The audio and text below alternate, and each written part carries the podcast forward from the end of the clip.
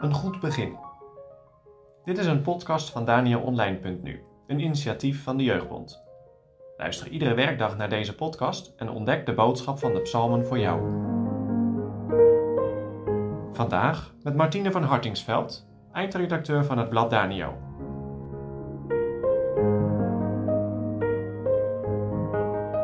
Vandaag lezen we Psalm 17. Blijf bidden. Een gebed van David. Heere, hoor de gerechtigheid. Merk op mijn geschrei. Neem ter oren mijn gebed, met onbedriegelijke lippen gesproken.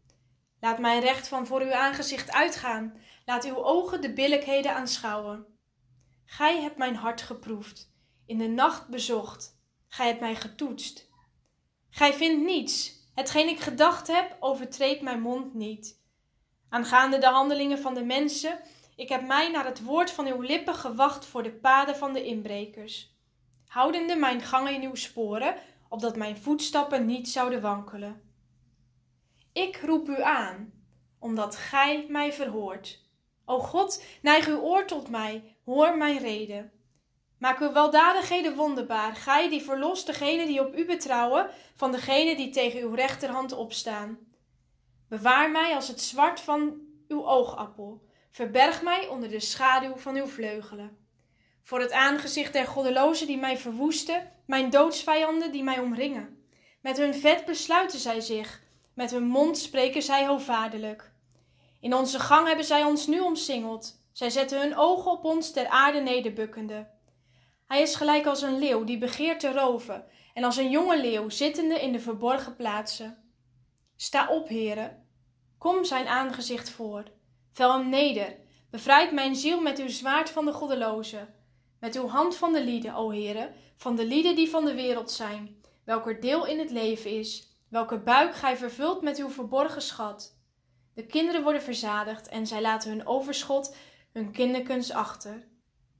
Maar ik zal uw aangezicht in gerechtigheid aanschouwen.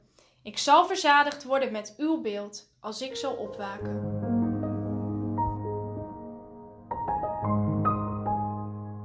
Mevrouw, ik ben al jaren geleden gestopt met bidden. Ik heb het daarna gewoon nooit meer gedaan. Dan kan ik het niet toch ineens weer gaan doen? We hebben Nederlands en we zitten met elkaar in het lokaal. En vandaag gaat het over iets anders dan leesvaardigheid. Ik laat het maar zo. Soms zijn er belangrijke onderwerpen om te bespreken. Een van de jongens heeft een vraag over zijn categorisatieles en daarna vertelt hij mij dat zijn Bijbel nooit meer open gaat. En dat hij ook niet meer bidt. Ik zou gewoon niet meer weten hoe het moet, zegt hij. Er zitten drie jongens om hem heen die ook meedoen met het gesprek. Een van de jongens reageert. Hoezo niet? Je kunt toch gewoon je handen vouwen en alles tegen de heren zeggen? Kijk, zo. En hij vouwt zijn handen. Laat ze zien aan de jongen. Merk jij dan dat God luistert? Vraagt hij op het gebaar van zijn vriend. David merkt dat God luistert. Dat is zelfs de reden voor zijn gebed. Dat staat in vers 6. Ik roep u aan omdat gij mij verhoort, o God. David bidt, hoopvol, verwachtingsvol. David wordt opnieuw lastiggevallen door zijn vijanden en weer bidt hij tot God om hulp, omdat hij weet dat de Heere verhoort. David bidt huilend, zo zien we in vers 1. Onder tranen brengt hij zijn probleem bij de Heere, de verbondsgod. Mensen beschuldigen hem, maar David laat zien dat hij in deze zaak onschuldig is. Gij hebt mijn hart geproefd, in de nacht bezocht. Gij hebt mij getoetst. Gij vindt niets. Hetgeen ik gedacht heb, overtreedt mijn mond niet. Zo lezen we in vers 3. Dat betekent niet dat David nooit zonde heeft gedaan, maar in deze zaak is hij onschuldig. Hij heeft juist gewandeld in de wegen van de Heere, zegt hij zelf ook.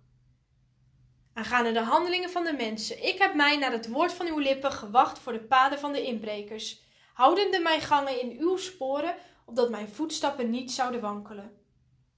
Het gebed van David gaat verder. Ik roep u aan, zo bidt hij. Hij bidt of de Heer hem wil bewaren en verlossen. God beschermt namelijk zijn kinderen, weet David. Zoals iemand zijn oog ter bescherming dichtknijpt als er wat naar zijn oog komt, zo beschermt de Heer zijn kinderen. Er wordt nog een tweede beeld gebruikt.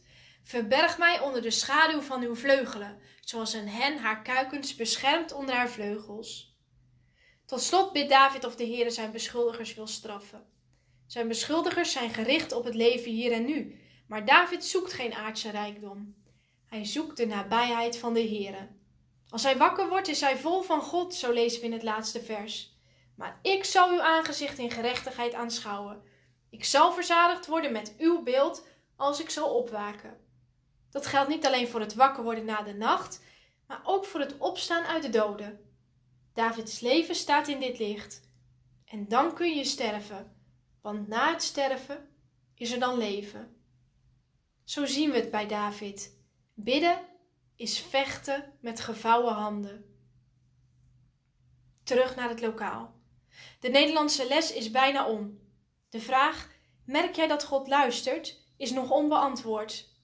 Ik weet dat de Heer eens zal luisteren, zegt de jongen tegen zijn vriend, die al lang niet meer gebeden heeft. Ik glimlach.